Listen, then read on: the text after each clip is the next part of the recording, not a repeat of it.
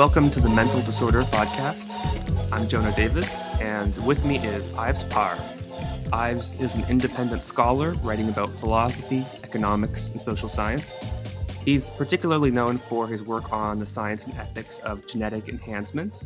And I've invited him on the podcast to talk about how new genetic technologies and procedures could play a role in treating or preventing mental illness.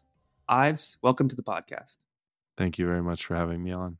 So, most people, when you say genetic enhancement, are probably thinking CRISPR, right? Something along the lines of going in and manually editing the genetic code. But the kind of genetic enhancement that you've been writing about mostly has been a different kind based largely around embryo selection. So, can you start by explaining sort of how you see genetic enhancement and what the current state of genetic enhancement looks like? Sure, definitely. I do think that you're correct that CRISPR gene editing is higher in the public consciousness.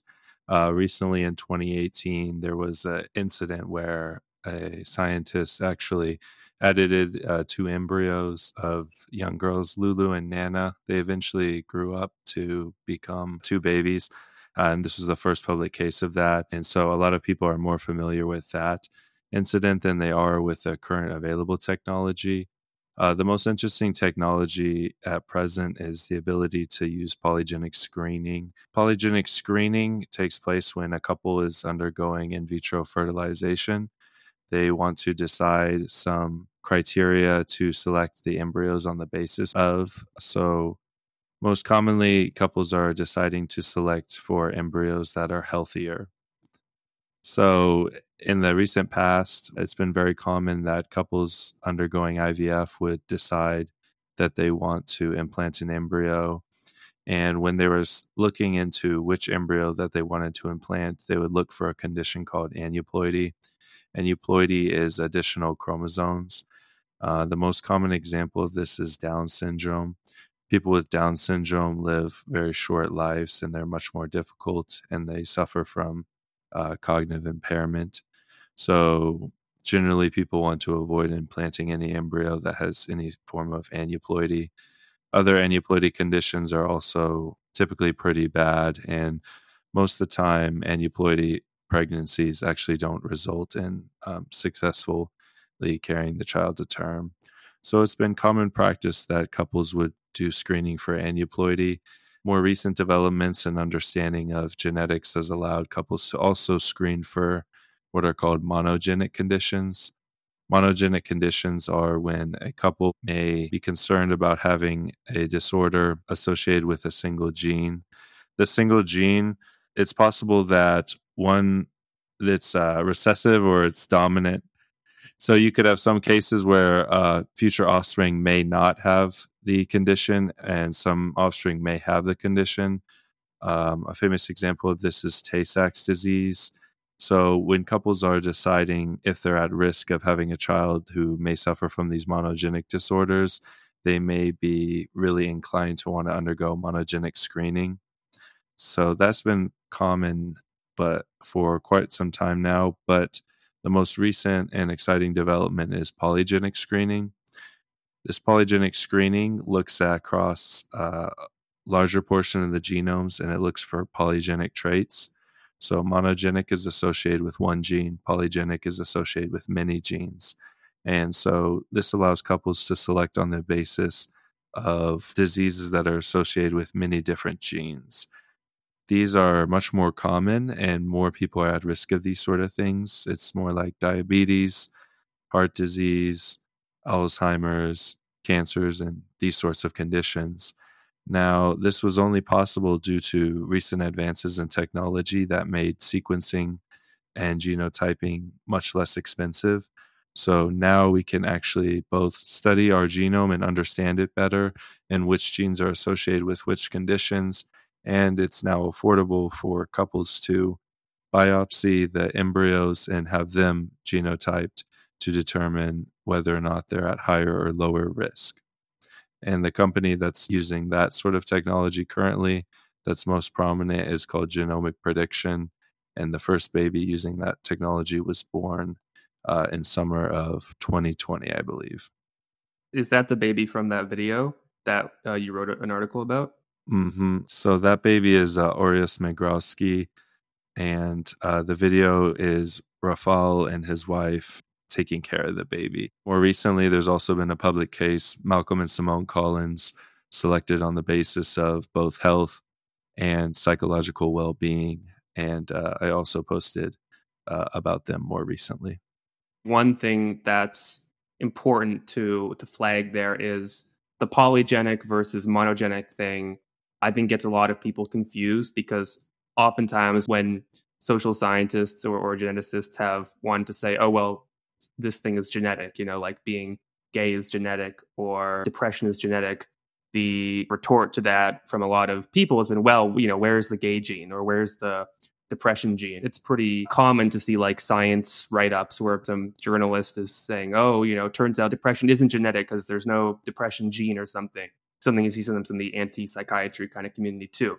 And so I think the important thing to understand there is that what's going on is most of these conditions that we care about or that have sort of value is the wrong term, but are of social interest are not caused by, first of all, they're not 100% caused by genes, but to the extent that they are, it's going to be many, many, many genes and, and very rarely just one. That's exactly right.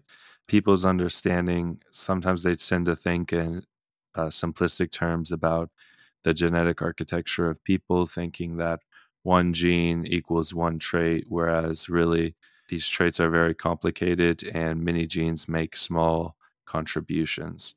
And the psychological traits, such as depression, schizophrenia, other sort of mental disorders, bipolar, would be polygenic traits. And this should go along with what people's intuitive sense of these traits are because I think almost everyone recognizes that there are levels to this. Some people are very depressed most of the time or have experienced a brief bout of depression. Some people experience more mild depression. The genetic contribution to these traits is polygenic. And so the result is that these traits end up looking like bell curves. They form normal distributions because people tend to fall somewhere in the middle, uh, somewhere in the middle of the average of schizophrenia or propensity for depression, uh, these sorts of things. Right. And so oftentimes when people are, you know, sciencey people are talking about this kind of genetic sort of engineering through embryo selection, they're often talking about traits like IQ, health, and happiness and that kind of thing. But as as you've just said, by the very same logic, right, we could also using this process make it so that people are able to if they if they choose to select an embryo that is less likely to have a mental illness right? So that could be choosing between these different embryos. If they see one is you know in the 99th centile for likelihood of having schizophrenia or something like that that's an extreme example. But maybe even something like anxiety which is less heritable than the other mental illnesses but you know something like that person could then say, okay, I'm not going to choose that embryo to continue with. And instead, I'm going to choose, you know, an embryo that has very, very low polygenic risk score for these mental illnesses, right? Right, absolutely. I know that one concern that people have is say, for example, you're selecting strongly against schizophrenia, you may inadvertently select for depression, or you're selecting against depression, you may inadvertently select for a very anxious person. Now, fortunately, there's more positive pleiotropy. These negative psychological outcomes tend to correlate together. They tend to have shared overlapping genetic architecture, so much so to the extent that some believe that we could characterize psychiatric conditions with a general P factor. And if we were to select against the P factor, we could probably reduce uh, the incidence of all mental illnesses. And I think most people would agree that that would improve psychological well being. But they raise uh, specific objections and many concerns to these sorts of interventions that they would not normally raise towards an intervention that would make uh, children psychologically healthier. They're just very concerned about the sort of genetic angle of things. So if you knew that you could reduce your child's risk of psychiatric conditions through breastfeeding, people would have not many objections. They wouldn't say, well, you know, we need kind of crazy people or something like that. I think they would be fully on board. But as soon as you start talking about genes, people get very concerned. Yeah, and we'll talk about the concerns in a bit. But just to uh, stay on the P factor, I think this is a really important and under discussed idea in psychology and in, in sort of mental health more generally, which is we know that if you so if your father was schizophrenic or your father was bipolar or something like that you know and you're more likely to be schizophrenic if he was or bipolar if he was and things like that. Like that's very well established people i think also intuitively kind of know that. They see that in the population stuff like that. But what we also see is that all these different kinds of mental illnesses are somewhat genetically related sometimes they're weaker or stronger than others but they all kind of cluster together the P factor is based on the G factor uh, of, of, intelligence, where all the different kinds of smarts add up to, uh, or not add up, but they all correlate very strongly. We see that with mental illnesses too. What's also interesting is there's been some recent work looking at the D factor, which is uh, disease factor. And so, so some people are arguing now that not only do we see mental illnesses all sort of clustering together, but uh, also physical illnesses and mental illnesses cluster together. And so we can s- sort of say that some people are just sort of more, you know, unfortunately for genetic reasons, more disease prone of, of all types. Now, that's on the one hand quite sad because it suggests that, you know, some people are really getting the short end of the stick in life through no fault of their own. You know, they're just born being very susceptible to all kinds of mental illnesses or physical illnesses or things like that. On the other hand, it does raise the possibility that if you could select against this, as you're saying, it would actually kind of in one fell swoop be quite easy to make individuals or you know individual couples who are, are trying to you know prevent their child from having this from, from being mentally or physically unwell you could very easily select against that and improve the health of those individuals and then perhaps over time the population yeah, this may be the way to go in terms of marketing is that there's a general overall health factor. And if you just select for overall health, you'll make people mentally healthier, you'll make them physically healthier, and probably have higher average cognitive ability. That may be a good framing as all of those are aspects of health. But the good thing about these sort of positive correlations and these general factors that are uh, positive is that it makes the task of selection much easier. One concern is, like I was saying earlier, is you have this sort of antagonistic pleiotropy wherein you try to make someone smart, you end up making them very sickly. You try to make them healthier, you end up making them mentally ill, or some concerns like this. Looks like that's really not a concern, and that mostly when you're doing selection, everything, the good things tend to go together, reducing how complex the embryo choice problem is for couples.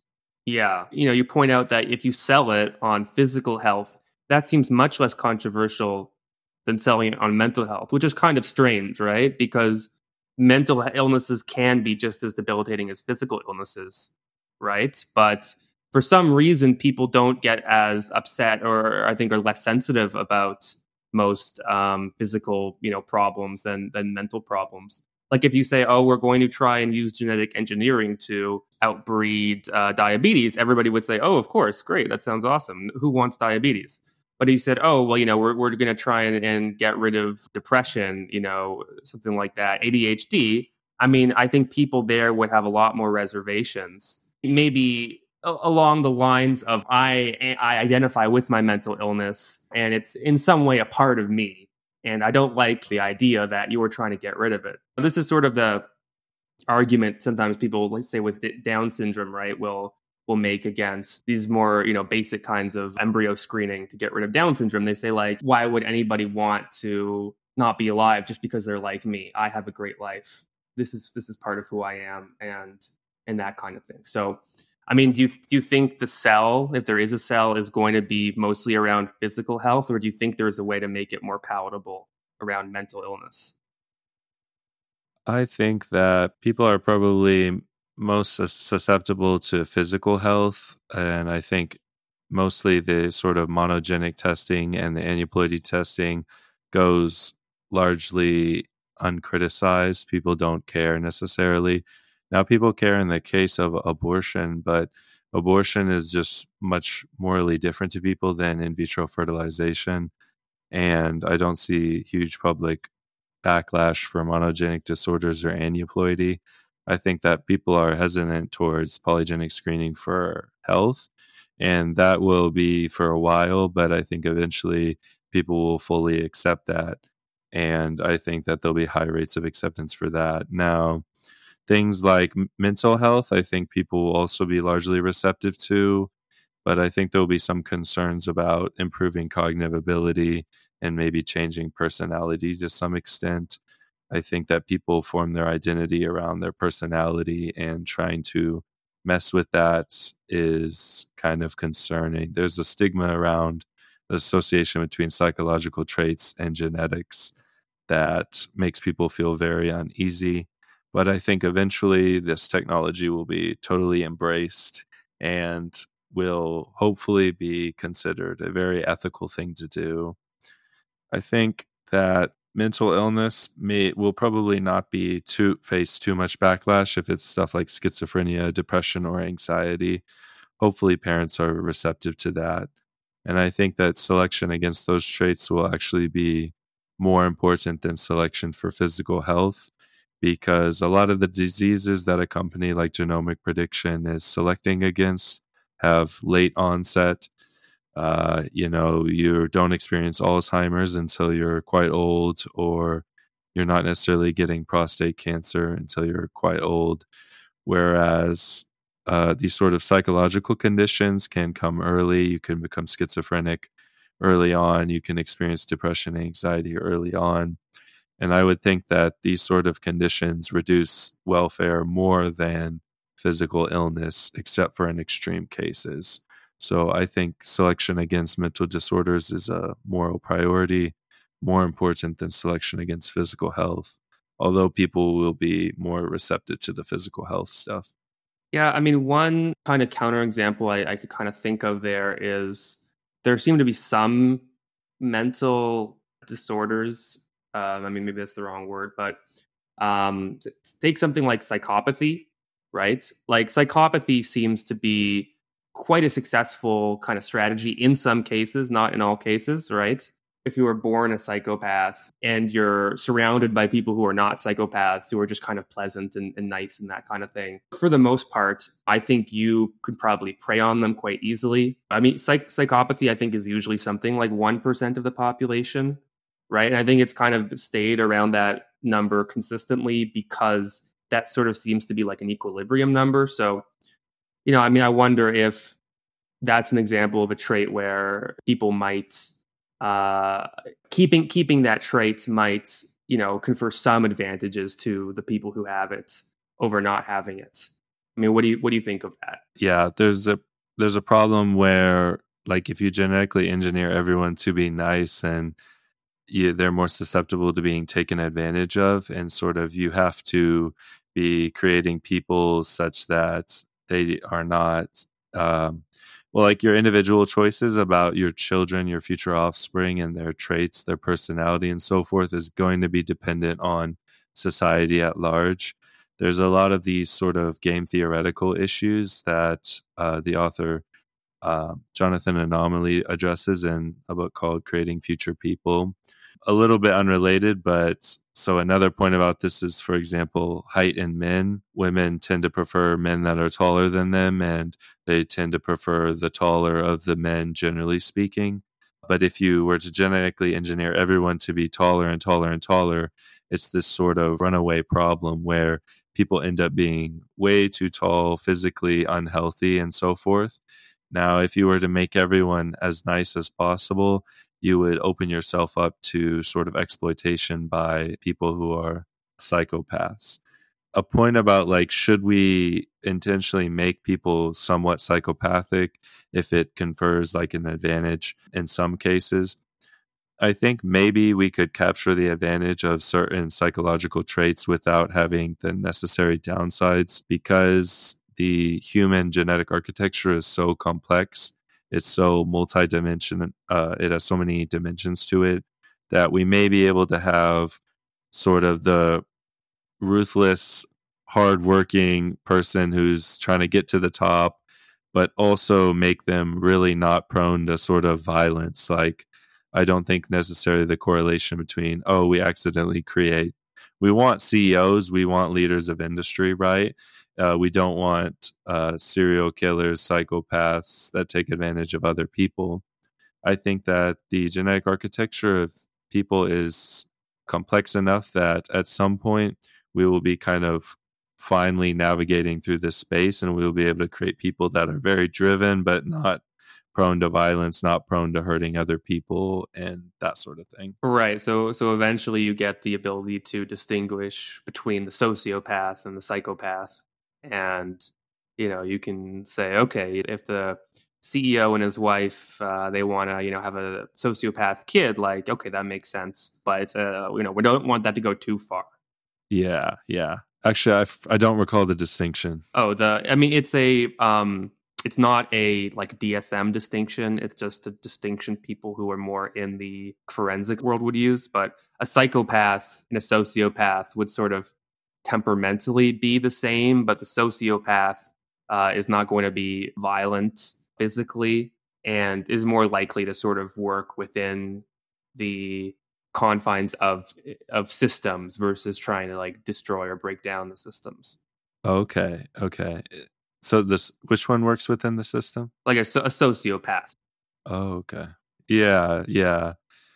The, that's it's a good point because there's going to be a lot of trade offs and collective action problems as it gets more fine grained. So currently, the company Genomic Prediction, they'll provide all the information, but they reduce everything down to a single score, maximizing the expected life years of uh, a disability adjusted expected life years. And they give you an embryo health score. So you can make an easy decision, pick the healthiest embryo essentially. But when we get into, oh, what about personality and uh, what about all these trade offs between cognitive ability, uh, psychological well being, physical health? It will become quite complicated and it may not be exactly an easy question. And when you add the extra element of what about the game theory of considering what other people are going to do, consider what your future society is going to look like, it gets extremely complicated, but it's going to be very, very important that we make good decisions about these sort of questions. Like, same again, you know, it may call for regulation of some kind to prevent defecting in these sort of game theoretic scenarios. Like I was saying earlier, like you don't want people making their boys taller and taller and taller. This sort of runaway uh, problem. Uh, so it's going to be very, it's going to be very complicated, and but simultaneously important to consider all these factors and the better the technology becomes at distinguishing between different traits and the better we get at editing or selecting, the better our choices can become and the more fine grained those decisions can become. One thing that I think is interesting is, and correct me if I'm wrong, but I believe that scoring highly on happiness, mental well being, physical health is also correlated with religiosity, right? So it's also, I mean, it's also correlated with uh, like conservatism. You can see in in a lot of data that conservatives are just across sort of a you know a bunch of different well-being questions tend to be happier and healthier, especially mentally healthier. Do you think that getting rid of some of these sort of negative health and mental health traits and making people just sort of psychologically more healthy is going to push society in a more religious or potentially conservative direction? That's an interesting question. Uh, I think it's possible that it could do that, yeah. Um, but I'm not for certain. I think it'll be interesting if we're increasing cognitive ability to a large extent, what that sort of conservatism looks like I think higher cognitive ability is correlated with more um, openness to uh, like economic liberalism and libertarianism, as well as sort of free speech. it's possible that we inadvertently create people more receptive to a sort of libertarian thinking. Like a live and let live kind of thing. Yeah yeah. Also i think yeah it'll be interesting once we get into personality because if you were to have really extremely high openness uh, children, you they may be more progressive or something like that. Yeah, that's that's a that's an interesting question, and I wonder. I would hope that progressive parents wouldn't or atheist parents wouldn't be so concerned about uh, the possibility of their child being religious that they would um, give them more mental health conditions or something like that. yeah, I mean, I don't. That's that would be a weird uh, twister there. Well, it's it's also something along the lines of, um, I mean, maybe religiosity at that level for those kinds of couples is going to mean something a bit different than we think about. Like, I mean, because we're thinking about it mostly in terms of like, you know, Judaism, Christianity, or something like that. And I kind of wonder, like, if you, uh, I don't know, maybe if you put people who are in a very secular, liberal uh, context, uh, or you know, they're born into that context, but they're just super mentally, you know, happy and stable. Like maybe they just become more religious progressives, but in kind of a instead of you know, I mean, maybe in a more classical liberal way. Like maybe that is kind of the the result. Do you think like uh, the relationship is that you have a person that's psychologically healthy and they're more receptive to religion, or do you think that people who are uh, people who are religious, it has an environmental effect where they become happier. Maybe a mechanism of that is like you see the world as more just. You feel like God's looking out for you. You believe in an afterlife that you're going to be saved. And this sort of helps you cope with the absurdity of the world. I mean, I'm not sure exactly. It's probably both. But do you have an opinion on that? Like I, I have a I have no evidence for this, but I have like a pet theory that religious people who are religious in are maybe in part that way because they just feel like happier inside and they feel like the universe it makes more sense and is more just. I mean i remember um, william lane craig who's a philosopher uh, sort of a, a, christian apologetics philosopher who's who's, who's great. Um, i mean i remember him talking about how of all the different arguments in favor of the existence of God or the resurrection of Jesus or something, you know, the thing that anchors his faith is just that he can feel God's love like in his heart. You know, and I like I I have no I have no idea what that feels like. But I've met quite a few different, you know, people who are religious who just say they have this like feeling of, oh, I feel God's love or something like. And I, I so I, I do think that perhaps like I mean I either I'm wrong about metaphysics and and they really are feeling God's love, or part of that psychology is just kind of an, an ease and a, a peace with the world um, that you can really feel and and that maybe kind of boils over into a lot of these other ideas from religion making sense to them. That's just my sort of lay theory. I don't have a, a strong uh, theory. Yeah interesting. I think maybe like it might be a case that like we've obviously I won't say obviously, but it seems like we've been selected in some sense to be religious. Like it's extremely common across the world, the phenomenon of believing in gods or uh, one God or believing in sort of supernatural entities and this sort of thing. It's like so extremely common that you can make a plausible case that the healthier people, the people who are more religious survived and so there was selection for that and that sort of a healthy normal person is actually religious and that mm. if you have a large number of sort of uh, mutations or rare variants then you end up being like psychologically uh, unwell like not as not as happy and simultaneously not religious like i think maybe uh, ed dutton uh, has some thinking on this issue, but I don't know exactly. That makes sense. I mean, I'm I'm reminded of when they look at things like health or well-being and they look at it sort of by the different types of relig- you know religiosity or whatever you see that the people who are doing the best are usually those who subscribe to like a real religion you know they're christian they're jewish they're muslim or something like that and it's interesting because you can see that there's you know these people who are like nuns right they don't really subscribe to anything or they or they'll say they're sort of spiritual but not religious, right? Which is like what a lot of people of uh, our generation, Gen Z, say. like with with that kind of worldview, you still maybe believing in supernatural things, or you're still maybe believing in spirits or deities of some kind, but it, it, doesn't have the social component to go with it. And like you don't, I don't think those beliefs bring those people the same psychological benefits, or or you know, it could be the other way around. But um, yeah, I don't think it's enough to just believe in say uh, pagan metaphysics or something. I do think part of it is like the psychology of this person is going to church. Like maybe there's a social aspect to it that's that's pretty important. Interesting thoughts. Yeah, I've noticed like many people who are not actually Christian or have adhered to a religion are very interested in crystals, uh, the power of crystals, yeah. or something like that, or they're interested in astrology and they take it quite seriously. Which maybe that gets neglected to be considered in these sorts of theories or something like that. One thing that's interesting to me is many people who would be receptive to the idea that the, the, the time period you're born, like the month you're born, like determines your personality, but you know your genes have no influence, and that's a pseudoscientific idea.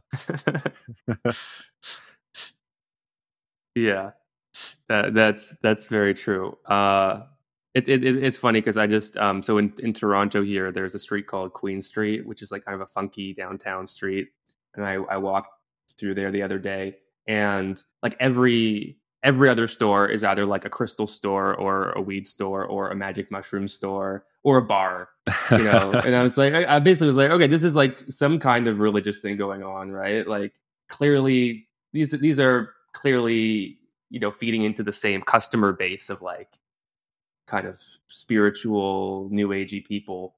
Rabbi David Wolpe, he said something along the lines of, um, you know, spiritual. Like if you're a spiritual person, like you're just having an, an individual experience, right? But religion is you're having a collective experience, and so maybe there's some aspect to that in terms of a more collectivist psychology, which could could have maybe pros and cons at a societal level in the sense of a pro is that people are going to feel better, they're going to be happier, they're going to maybe do more things together.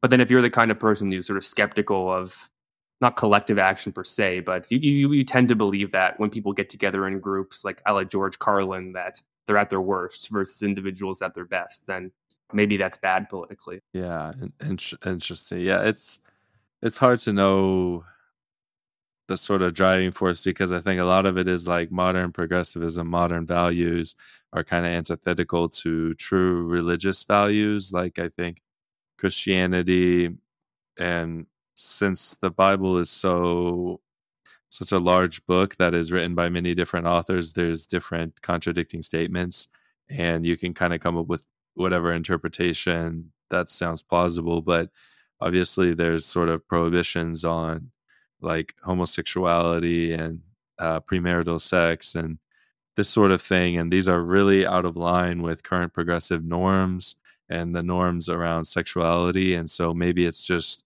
pushback against that. It's not, maybe that's why these people who would be spiritual just reject the sort of ideology um, and sort of male dominated, male centered attitudes about uh, sub submissiveness of wives and that sort of thing. Well, you brought up homosexuality. So I had another question for you that's related to that, which is that we know that homosexuality is also, you know, entangled in this P factor, right? So it correlates with other mental illnesses um, and things like that. So does left-handedness and all these things. There's there's these kind of you know clusters of sort of traits that are maybe well abnormal, right?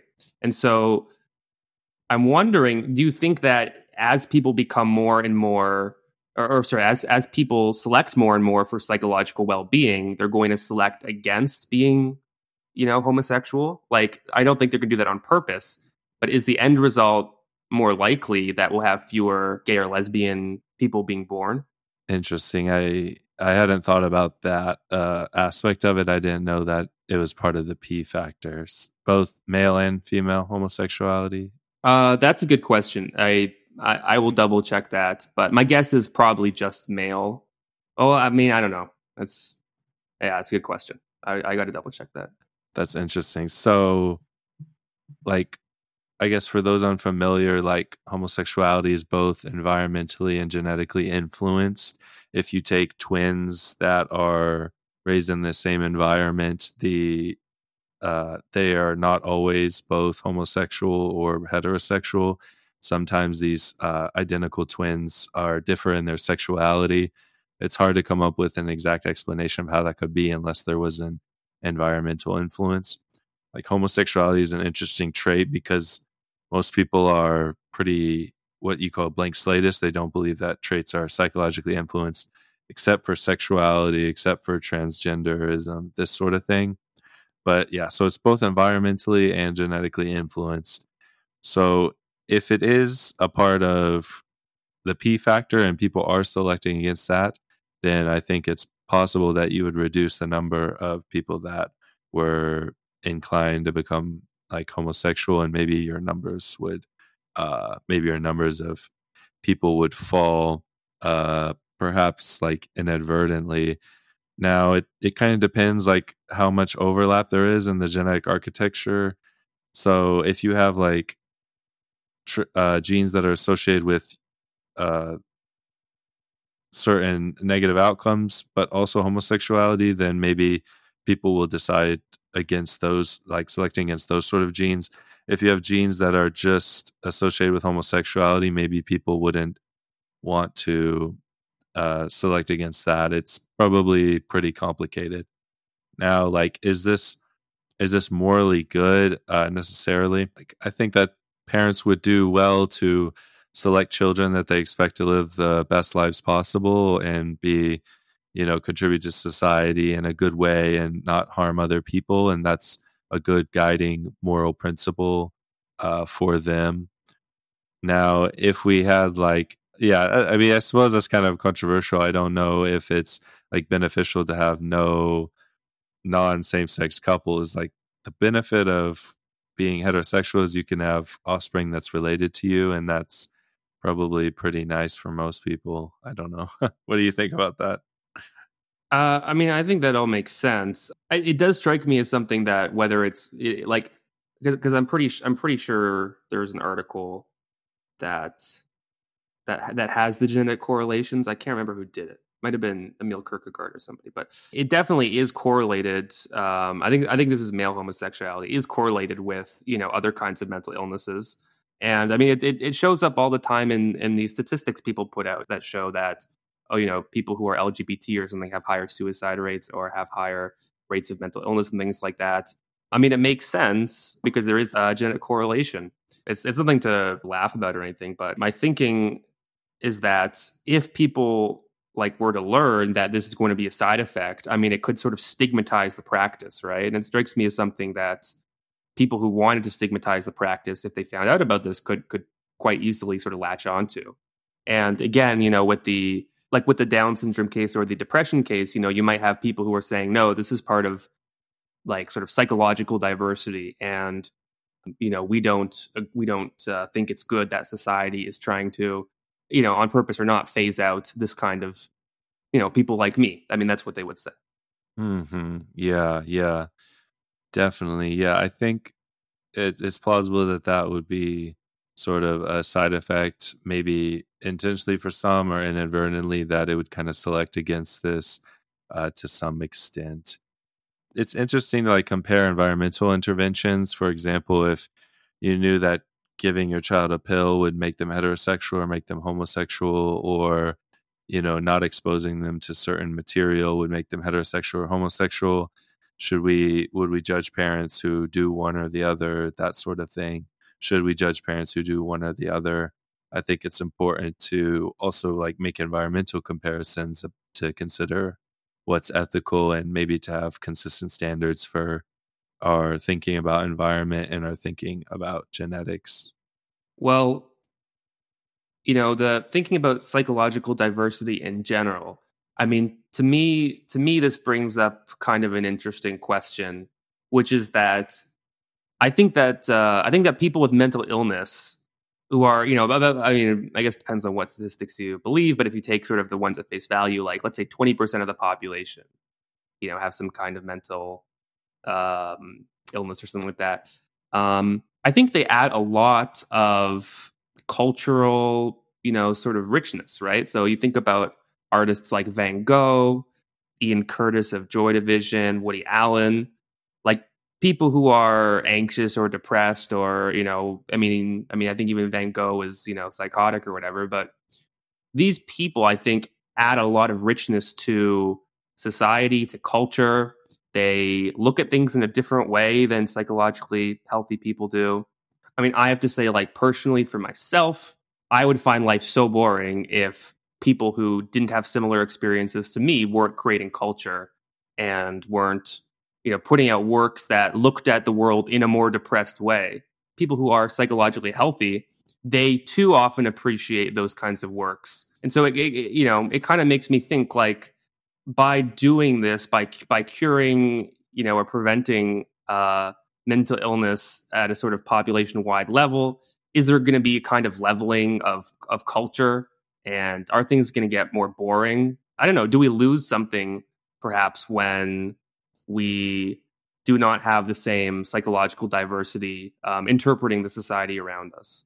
Yeah, I think like psychological diversity will be important it's an interesting question like what extent is like creativity and interesting cultural contributions dependent on this sort of unusual thinking and how much it's actually driven by the mental illness versus how much it's sort of a personality or extreme outlier personality trait?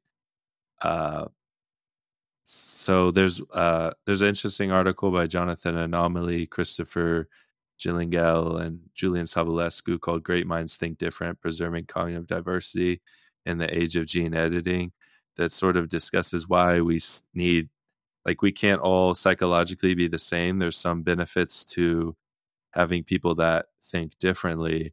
I think an important question is how much is these great intellectual contributions, how much are they dependent on psychological suffering to some extent? We would hope that maybe they just have very different personality differences and that you could just select for different personality differences and the result could be that you get geniuses who make interesting creative contributions while not suffering necessarily from depression or anxiety. Uh, it may be important for some people when you have like super geniuses sometimes that make really important intellectual contributions. Sometimes they're really weird, and is an interesting discussion about uh, whether or not is, that's like necessary or is it a consequence of their intelligence. I don't think it's a consequence of the high intelligence.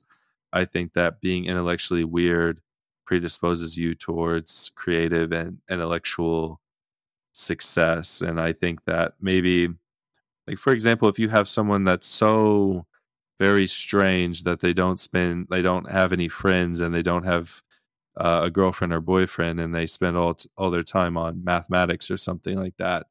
They may be way more likely to make a breakthrough contribution to mathematics.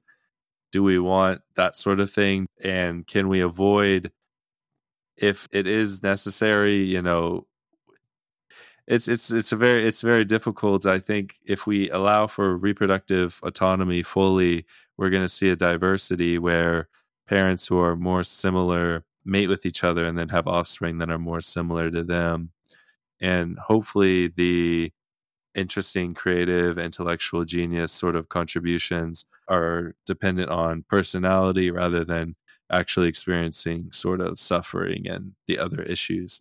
Hopefully, uh, it's so multidimensional that we can get what we want out of it without actually having people experience difficult lives. I, I'm not sure if that addressed your point. No, that that does, and that's interesting because I also think that maybe if you have just a mentally healthier population, the audience for that kind of cultural content is also just going to drop like significantly, right? So, like maybe if there's less sad people, there's going to be less Kurt Cobains who are like making a lot of money off of uh, sad music because people don't want to listen to sad music. Or if they do, they want to listen to like a very, very, you know, mild kind of sadness or something like that. And perhaps as the kinds of cultural creators just are less and less there, because there's just fewer of them. So too will go the audience, and you know nobody will be complaining. Like I mean, in the end, there'll just be a world where everybody's listening to, uh, you know, pop music and they're watching fun, happy movies, but like nobody's upset about that or, or nobody cares, right? Maybe the problem solves itself.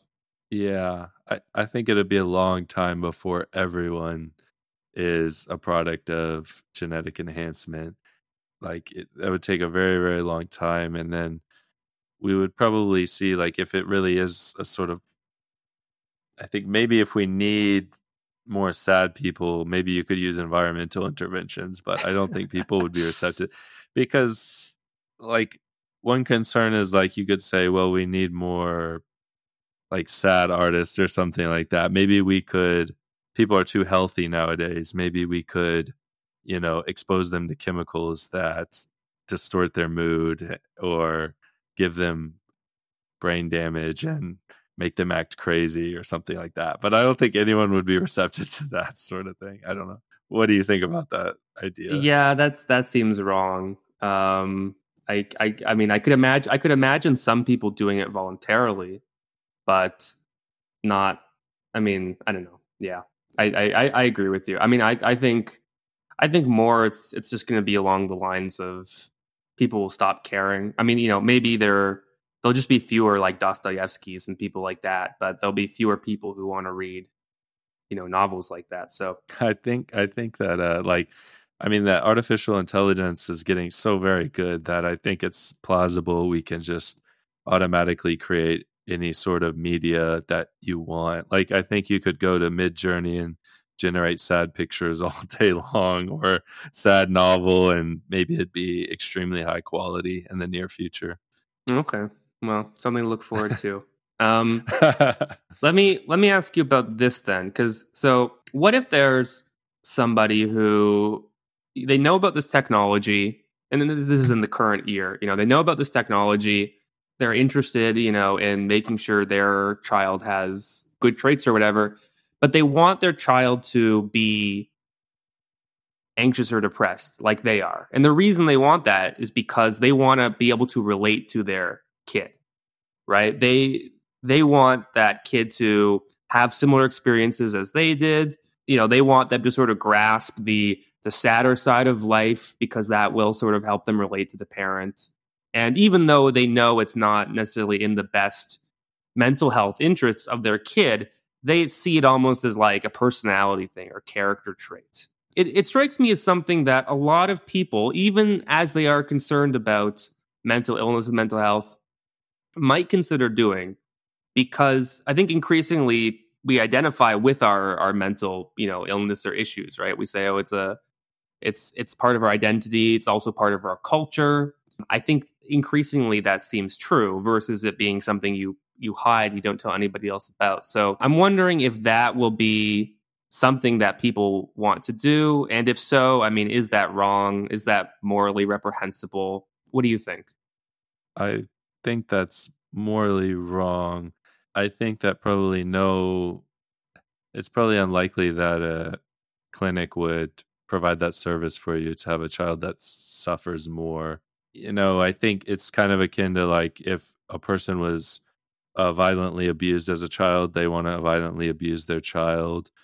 Maybe it's not quite akin to that, but I try to think in terms of analogies with environmental comparisons. So I'll propose a counter thought experiment and imagine that a couple wanted a child that experienced depression and anxiety to relate to.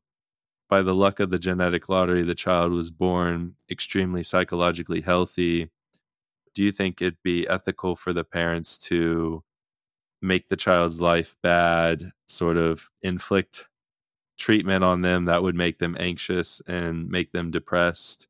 You know, maybe not allow them to have friends, physically hurt them, verbally abuse them, or do any sort of uh, that sort of thing to better relate to them? Yeah. I mean, I agree. It doesn't seem right. And a real life example that's sort of similar to that, not quite the same, is um, so, you know, um, deaf people, right, especially as kids, they have these things called cochlear implants, which basically give some deaf kids the ability to hear. And if a deaf kid grows up with those cochlear implants, then they will basically be able to live life as a normal person. They don't need to learn sign language, although many do, but you know, you're basically going through life like a hearing individual. And there are some people in the deaf community who are really against these cochlear implants for kids and well for anybody. And the reason they give is that they say, well, deafness is its own culture, its own community. Sign language is its own language. And if we have a technological solution to this problem, then we are going to lose that culture and lose that community. And I think for me, from the outside looking inside at, at that community, I think that seems cruel. I think that, you know, how could you ever want to deny someone the ability to hear fully functionally just for the preservation of you know your group but i really do think that a lot of these groups they just naturally kind of have this this group mentality where they maybe they're united around a defect or a flaw or a problem but they want to preserve that and they don't want that to go away and they've sort of come to identify with it and don't like other people telling them that it's something that needs to be done away with yeah yeah, it's interesting. There was a case uh, a long time ago that was often discussed among bioethicists where a a lesbian couple, both of them were deaf. They wanted to have a deaf child, and so they intentionally selected a donor with congenital deafness. They ended up having one child that was deaf, I believe, and then they had a second one.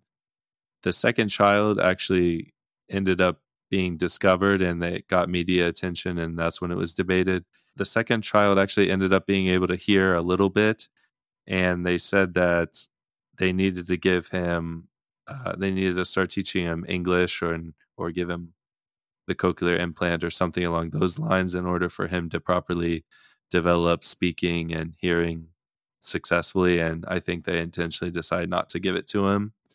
Uh, in my mind, that's unethical to deprive him of that environmental intervention, but I also think it was unethical of the couple to intentionally have a child that they wanted to be deaf.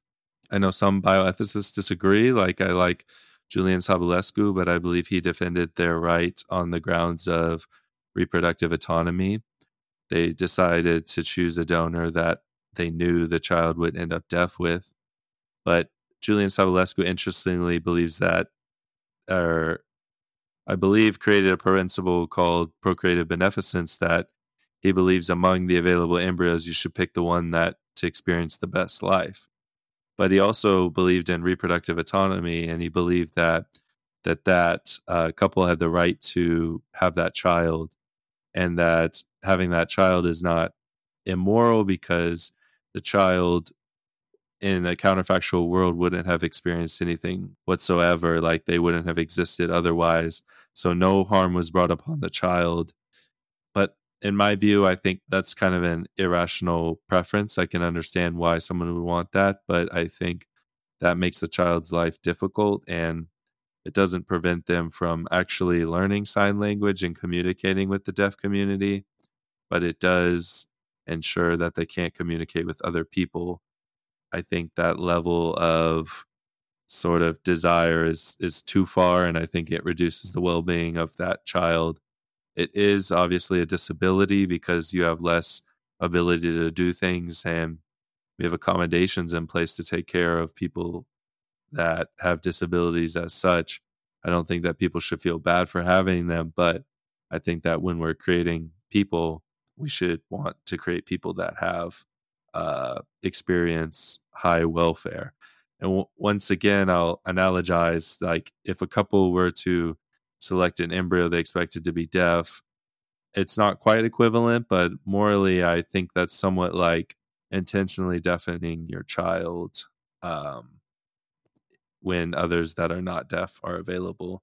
So, inflicting that environmental deprivation on the child is somewhat like that. I think it's very clearly immoral, and most will recognize that, you know, taking out your child's eardrums is morally wrong. But I think also for similar reasons, it's not quite equivalent, but intentionally having a deaf child is also not morally good. I think it's it's wrong to do that.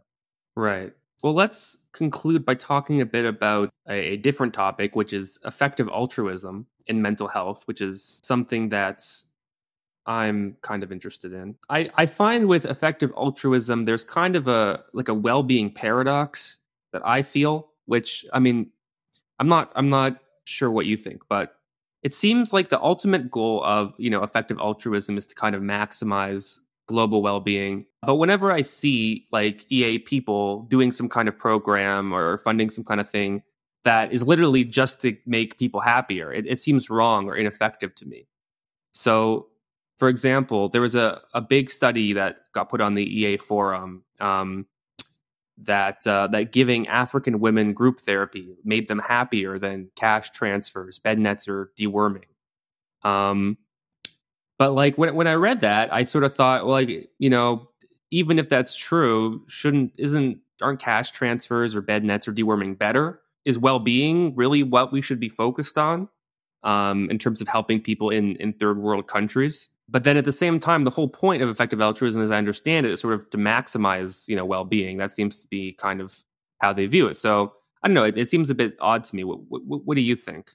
what exactly seems odd about it? Like uh, improving welfare seems not as important as something like saving lives in your view? Yeah, I guess I guess so. I mean, it seems to me like if you have a bunch of money and the goal of the, the goal is to spend it, you know, in a way that's going to improve welfare as much as possible, like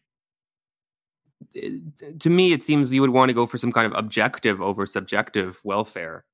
Um, like you know people have fewer i mean fewer people die or people are, have less worms versus you know people feel better but i mean is that is that wrong? Am i just misunderstanding like ea no i i think it's an interesting idea. I think one thing that's yeah it's difficult to determine an objective standard like maybe lives saved if you could calculate that it seems more tangible. Whereas maybe people are very skeptical about the improvements in psychological health the measurements for these sorts of things. Uh, are they actually reliable? And what does that actually translate to it becomes difficult to make these sort of comparisons because ea and organizations like givewell kind of have to they have to say how much money transferred is worth a life how much is a life at age 2 age 3 age 4 age 5 how much is a life worth at age 70? Uh, how much is a physically disabled life worth in comparison? I think all these sort of nasty comparisons that people don't actually want to make are necessary if you want to do a moral calculation. I think that how much we should care about saving a life versus how much we should care about improving psychological well being depends on the average level of psychological well being of the lives that we're saving. So if you think that the people whose lives are saved by these things actually have a great deal of happiness in their lives and they're wonderful, uh, then maybe saving a life is much, much more important. Whereas if you think maybe their lives are very bad and it's, you know, maybe not, it's not good that they uh, were to die, but it's not a huge major issue because their lives are so difficult, so bad, so much suffering, then maybe you'd think that, oh, maybe therapy is a better sort of intervention. I think that's a really hard question. And, you know, Will MacAskill uh, addresses this question in his recent book, What We Owe the Future. It's kind of difficult to figure out eh, how many people live lives that are not worth living, how much time people spend happy versus sad, and how to exactly calculate and make these sorts of comparisons. And so I can imagine someone being more um, receptive to objective measurements, objective criteria like life saved. I guess you're right. Comparing it seems very difficult, right? Like if you could, you know, how many how many people to make a little bit happier or even a lot happier is equivalent to a life. I guess I mean I think logically what you're saying about evaluating different quality of lives differently does make sense. Although I mean even for me that that feels wrong to uh, evaluate that way. But yeah, I'm not sure. I mean it's it's it's odd because I mean I I I think mental health treatment and making people happier is very important. And I think it's a great thing to do. But at the same time, I can't help think it should be way down the list compared to many of these other kinds of, of goods that, that could be given through charity or something like that. Um, maybe maybe there's an argument that if you improve people's mental health, then they're going to become more self-sufficient and take care of themselves or something like that. Um, which is probably true, you know, at least to some degree for some people.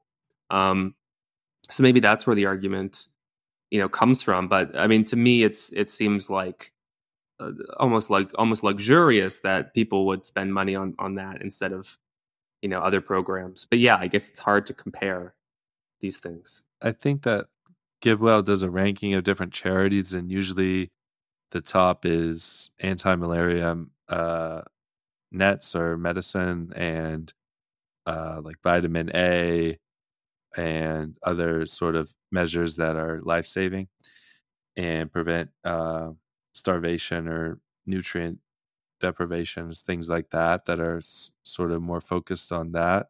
I think those typically come out as the top charities, as the most important priorities.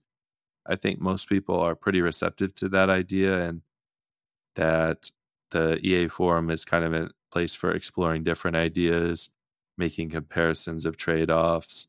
And there's a lot of kind of very odd, different approaches to ethics and exploration. I think it's a community that enjoys entertaining possible avenues of improving welfare and that sort of thing.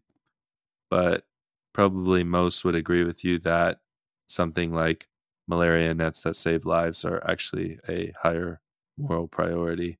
And just an example of sort of the absurdity, or maybe, or the openness, I should say, is that I've seen a post on the EA forum about the welfare of uh, skin skin mites I think it was like uh, bugs that are on your skin. Yeah, and you know, how do we compare this to human welfare? Is kind of a crazy question that is not necessarily uh, not worth entertaining, but is could be actually important when we get to well, how many pigs or how many monkeys or how many cows are worth one human life?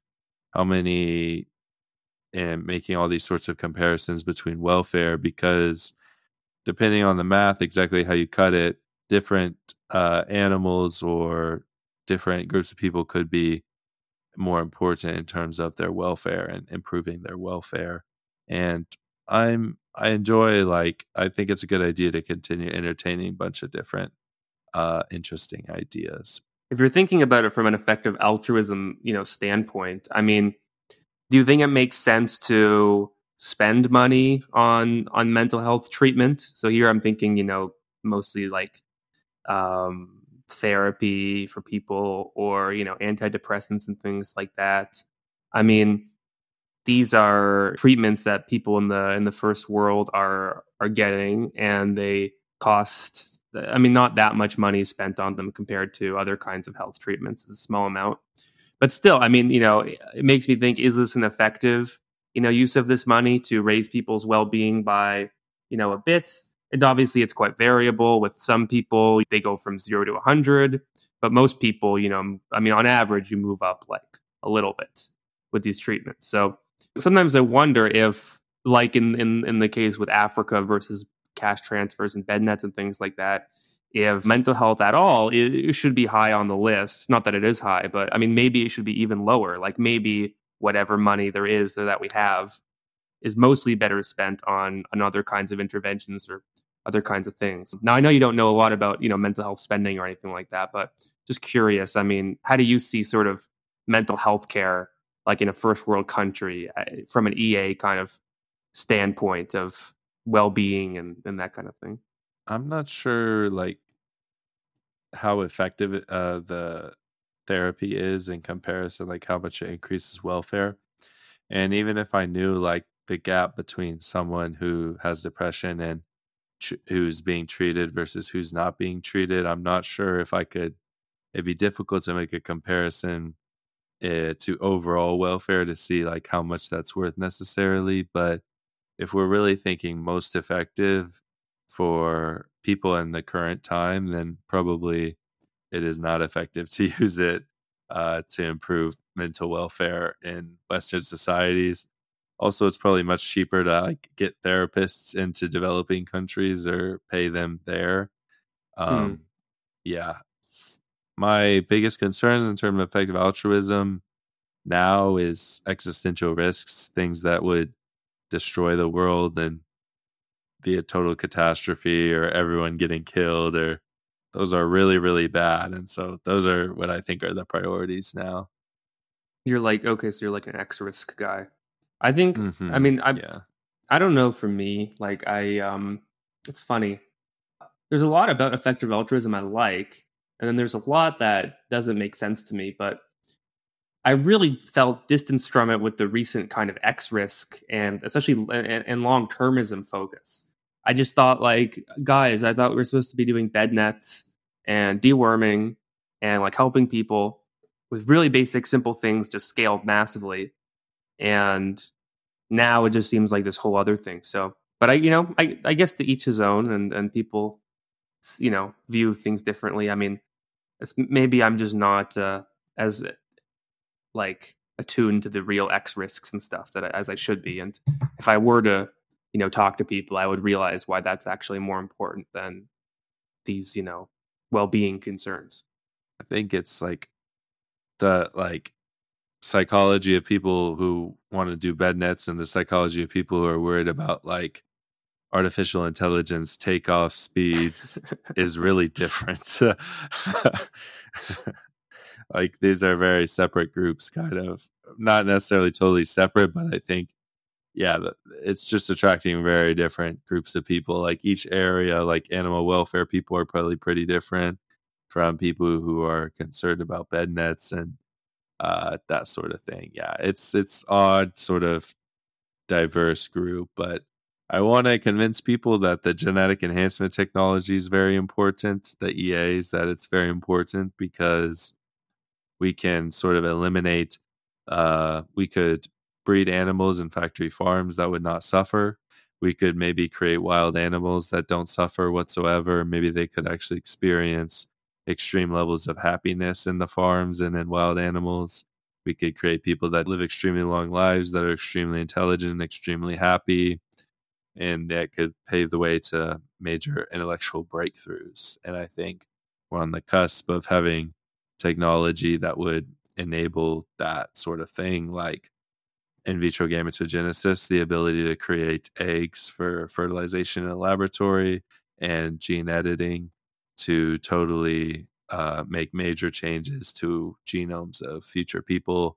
That if we make these breakthroughs, then the whole world's going to change. It's going to change for the better. And we should try to bring that about faster. But that's an under discussed area. People don't really talk about that much. Yeah, well, I have been following this stuff for a while and I'm very optimistic about it and especially honestly for mental illness because I think one thing that still people have not wrapped their heads around enough is that mental illness to a large extent, especially bad mental illnesses are really quite genetic. And the narrative that we're sold about trauma. Uh, it's it's not that trauma isn't bad. It's not that trauma isn't can't make people unhappy or can't you know make someone go into a depression or something like that. I'm not suggesting that trauma is terrible, but we have to focus more on the genetic aspect because that is really doing a lot of the heavy lifting, especially for some of the worst illnesses. So I'm, I'm glad there's people like you out there who are writing uh, on this topic and who are trying to push for a better future, a healthier, uh, happier future, where can people find you? Yeah, I'm on Substack at Parrhesia, P A R R H E S I A dot substack dot com.